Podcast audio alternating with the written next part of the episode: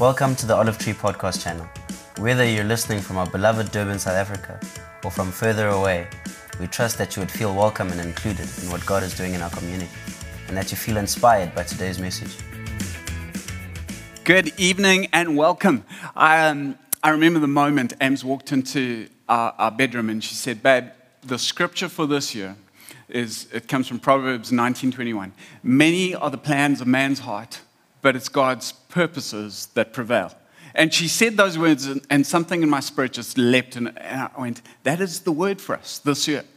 And so I asked her to do that insert. And, and tonight, I'm actually going to preach a message. It's not going to be like normal off the cuff. And uh, from this week, we, we're going to go back into normal off the cuff and we're going to have a panel and stuff next week. But, but this week, I just want to massage this message into you because I honestly believe that 2021 could be the best year of your life. My, my prayer for our church is that by the end of 2021, because we've lined up our plans to the purposes of God, we would be able to look back on 2021 and go, that was the best year of my life. In fact, because it's, it's so hard to get your head around it, like your, your head kind of does, it, it starts to trip. And, and the, there's a reason that our head starts to trip, is because it was the worst, 2021 was the worst false start of year we have ever had. You think about it.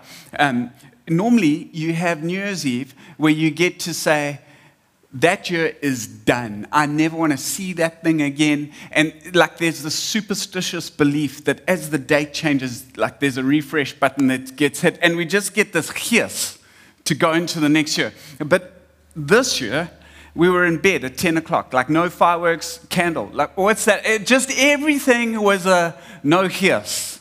And then if you're a parent, this doesn't happen to most of the evening service, but if you're the parent, you're like, yeah, my kids are going back to school. Uh, and then if you're a beach person like me, you're like, woo, I'm going to go surf. Uh, just one thing after the next, just false start. And so the message you get is we're just going to have more of 2020. But here's what I believe I believe that in 2020, uh, most of us duffed 2020 because we wanted God to get behind our plans and we hadn't settled ourselves into His purposes. And so today, I'm going to preach a message that gets you starting to align yourself. This whole series is going to be about getting you to align yourself to God's purposes so that you can have the best year of your life. So I want you to just say this because you actually need to tell your brain this.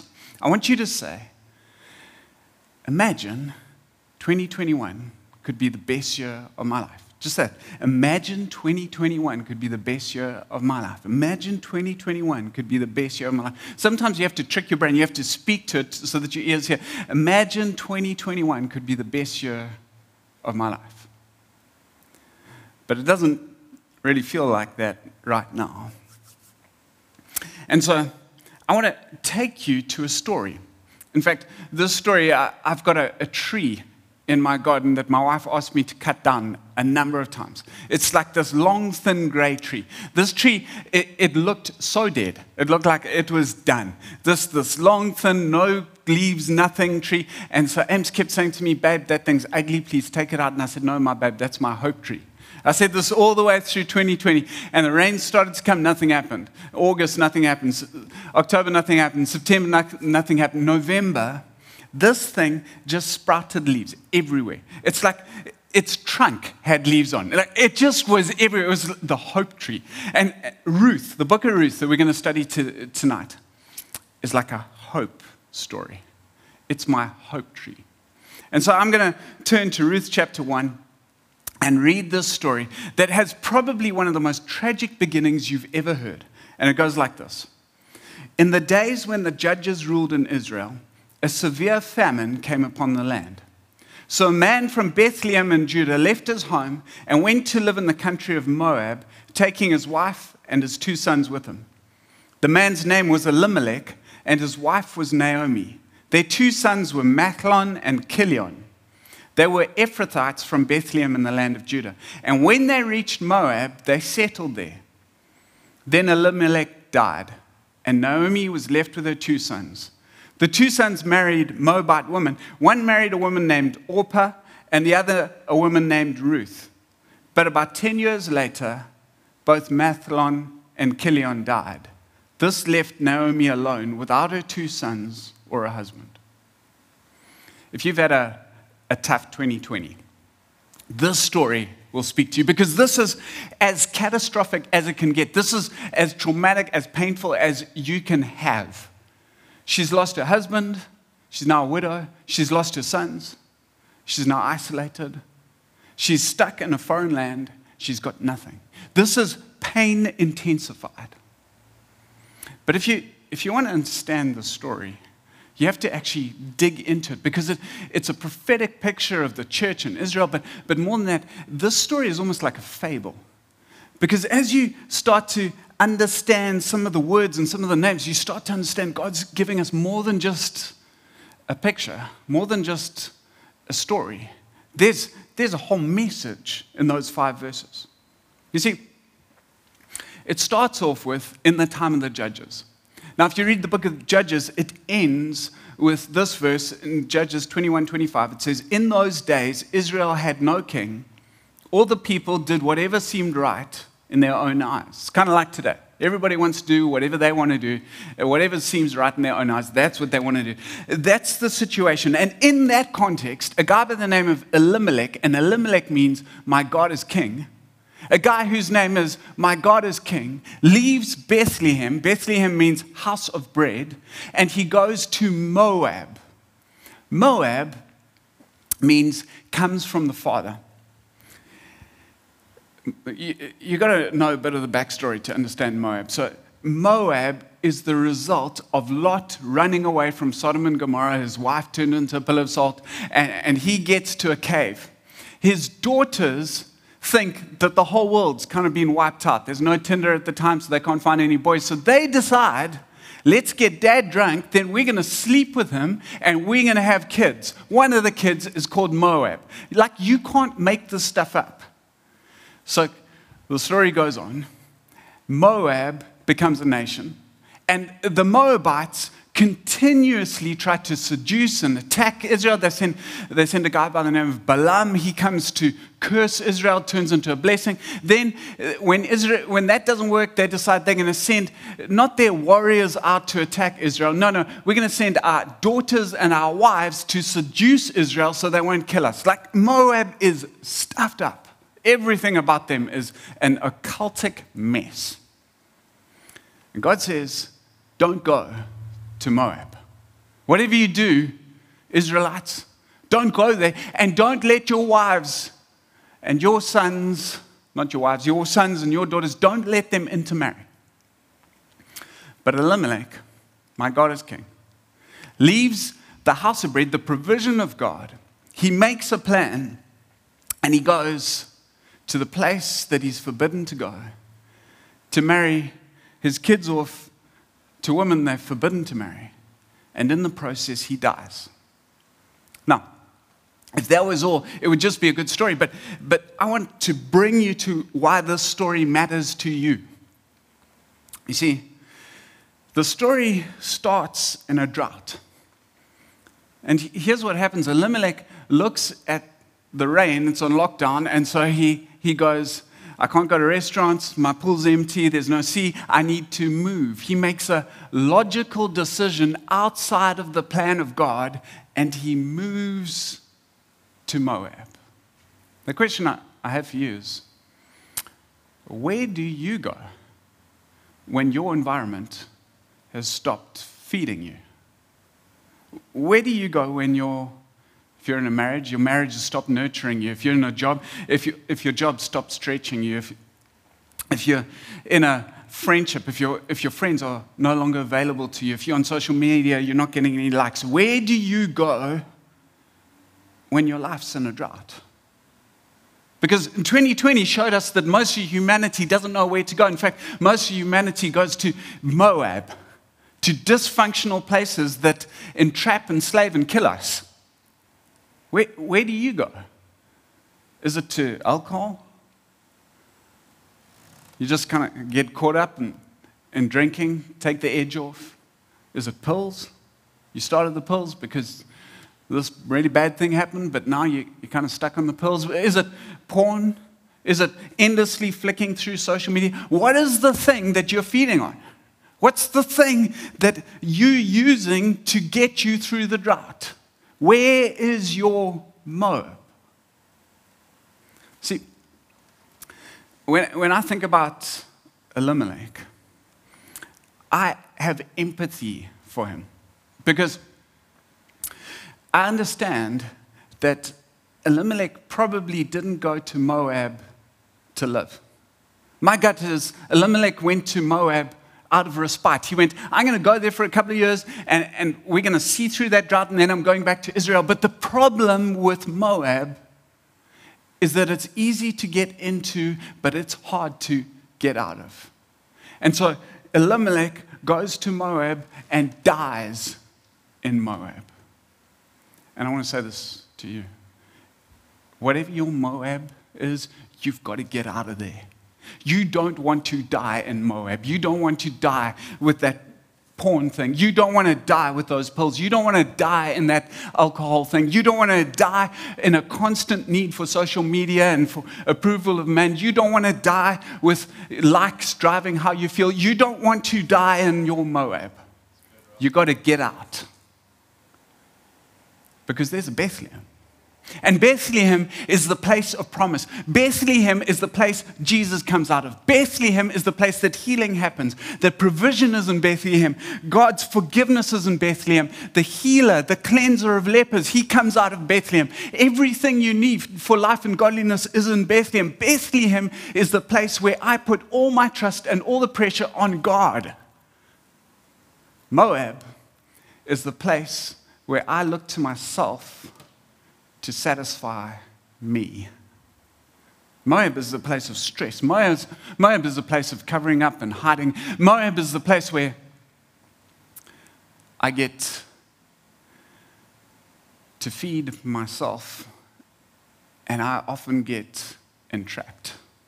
You see, the trouble about Moab is that we often go into Moab, but if we stay there long enough, Moab gets into us and it begins to consume us. But this story, this story, it starts off with a man who makes a logical decision to go to Moab, but it then goes to a woman who makes a completely illogical decision to go to Bethlehem. It's a decision made on in faith. It's a decision made out of loyalty to Naomi. So I want to read from, from Ruth chapter 1, verse 12. It says, it says this, No, my daughters, return to your parents' homes. Here's, here's the context. Ruth has found out that rain has come to Bethlehem, and it actually says that, that there is bread in the house of bread, that God's providing in Bethlehem. And so Ruth decides, I want to go back. And she says to her daughters in law, I'm going back. And they say, We're coming.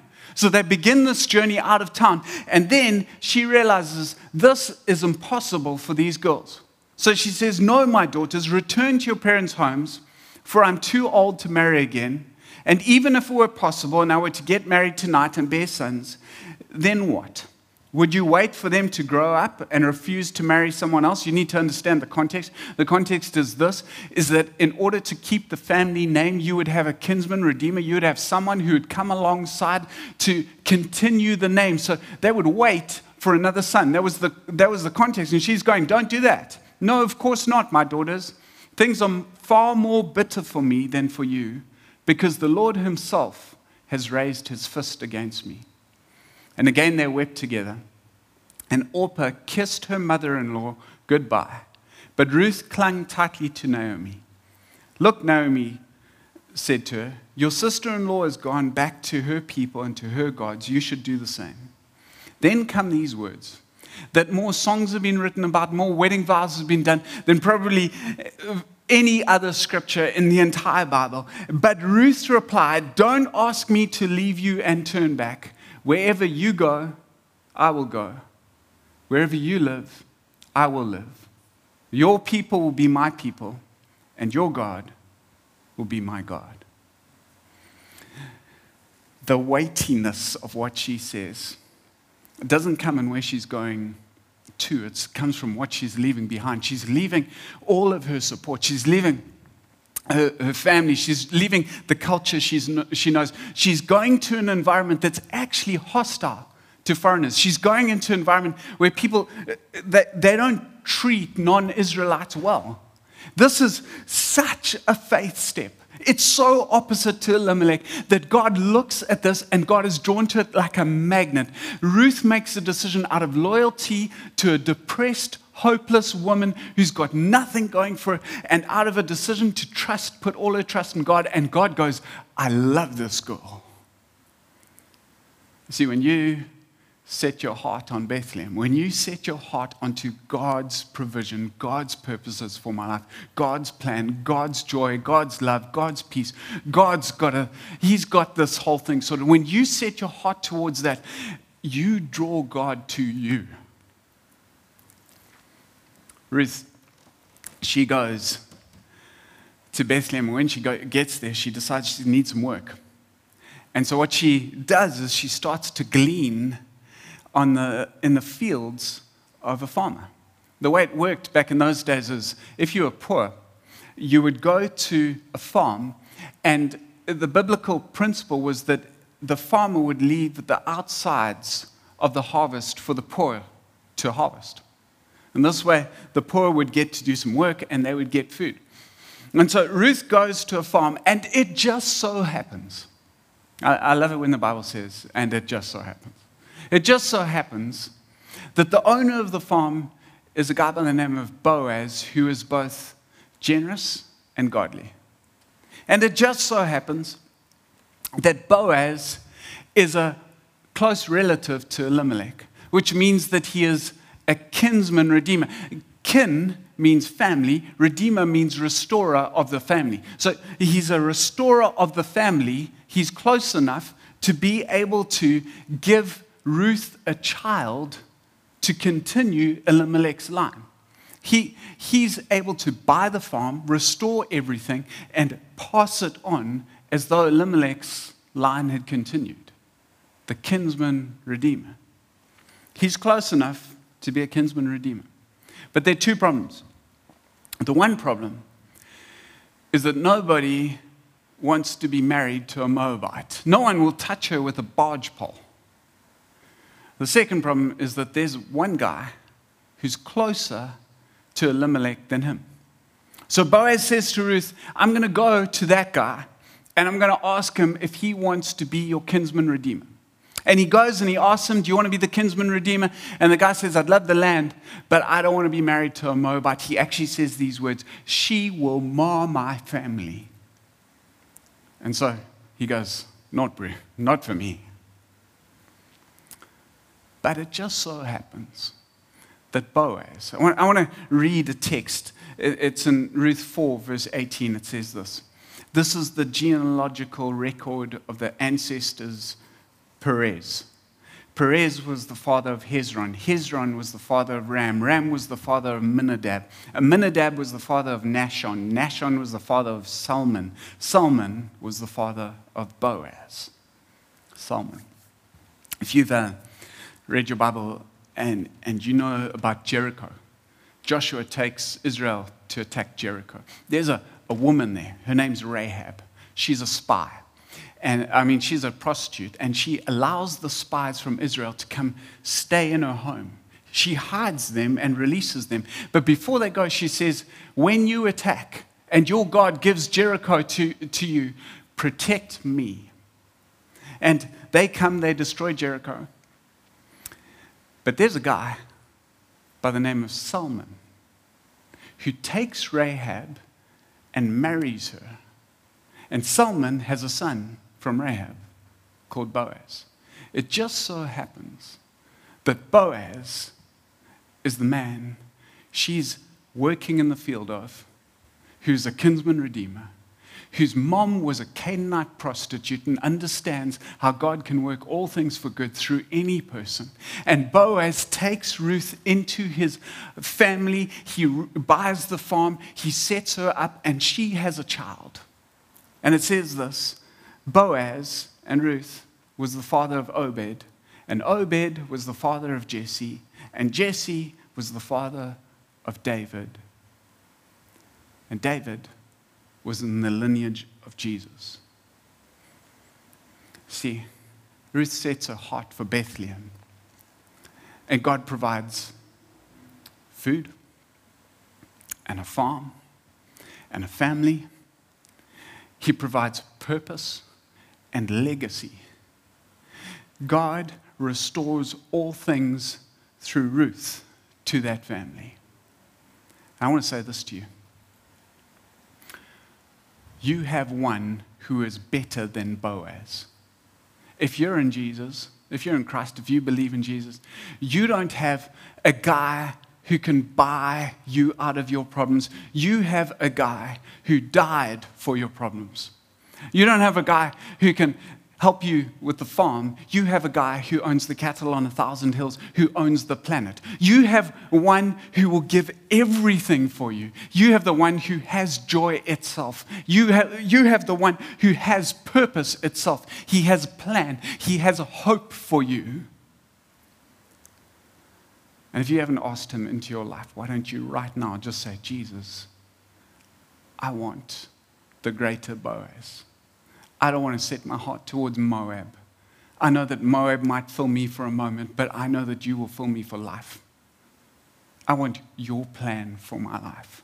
I'm going to give up on my plans. I'm going to give up on asking you, God, to bless my plans. I'm going to set my heart towards your purposes. Put me into your spiritual family. Put me into your legacy. Put my heart into your purposes and drive and direct my life.